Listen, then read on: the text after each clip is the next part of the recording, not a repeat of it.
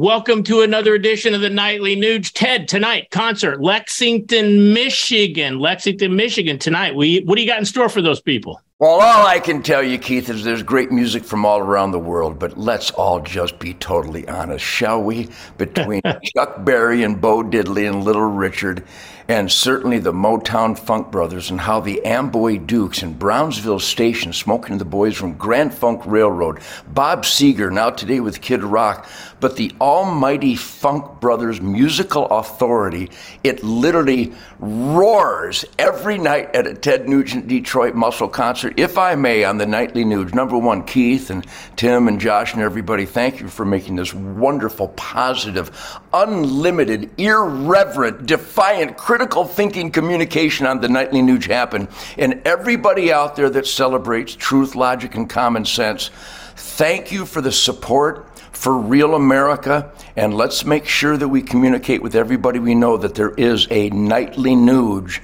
And the people that come to my concerts every night, Keith, if you followed me around any given day, tonight in Lexington, tomorrow in Lexington, Michigan, Memphis on Thursday. Holy smoke, Steve Cropper is going to join me. We'll talk about that.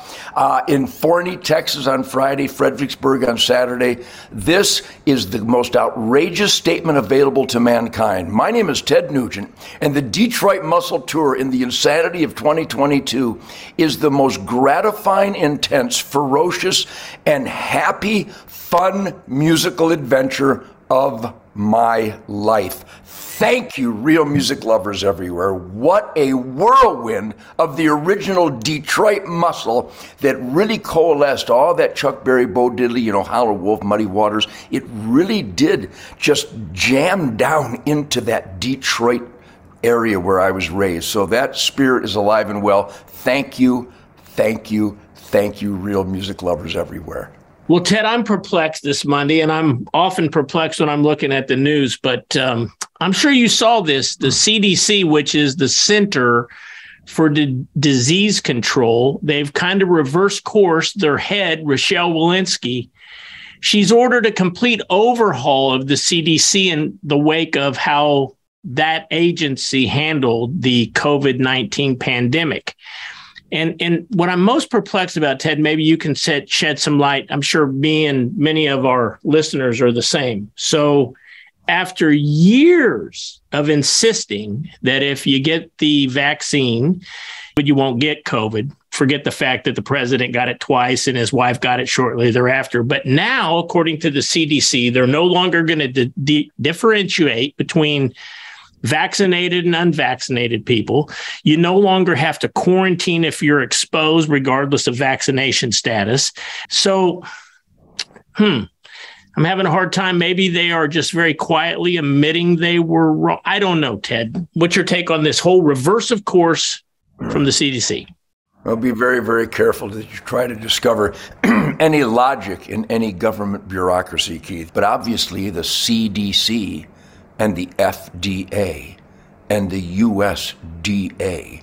And I'm afraid a huge swath, I don't know if it's the majority, but it certainly looks like the majority of medical and health professionals are lying because the government right now of the United States and the the WHO, watch this guy who's the head of the World Health Organization, watch him speak and find a human being that would trust this guy or Dr. Fauci. And if you get this ex- extreme flu, get hydroxychloroquine, ivermectin, pound zinc, vitamin B12, vitamin D, vitamin C, vitamin A, but hydroxychloroquine and ivermectin that Big Pharma doesn't make any profit on.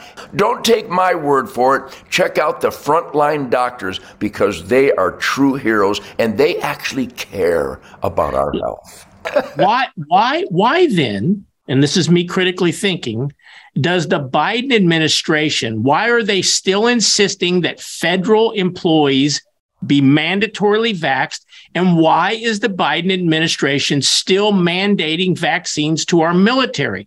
I'm just critically thinking. I, I don't understand it. Is there an answer ted?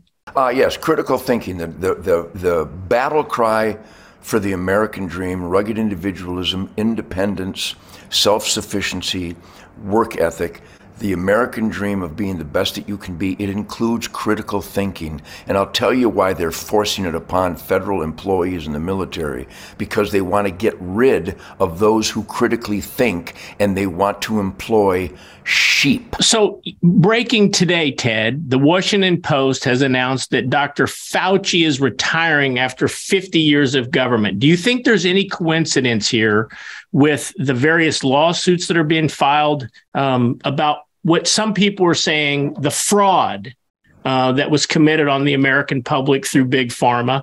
Um, you notice we haven't seen much of Dr. Fauci now that some of this information has come out, the Pfizer data dump that came out. Mm, you know the the the enhance of function, the gain of function that they've proven happened at the Wuhan lab. Some of the connections allegedly between Dr. Fauci He's been completely under the radar. Now he's retiring. Last word. Dr. Fauci is an evil, evil man. He has contradicted himself over and over and over again while human beings have died under his direction. Dr. Fauci is a punk and he should be brought to justice. Tomorrow, I want to talk about something that I don't think is even there's any dispute, there is systemic racism in America. Hmm? What? Did Keith just say that? We'll come back tomorrow night and I'm going to get your take on systemic racism.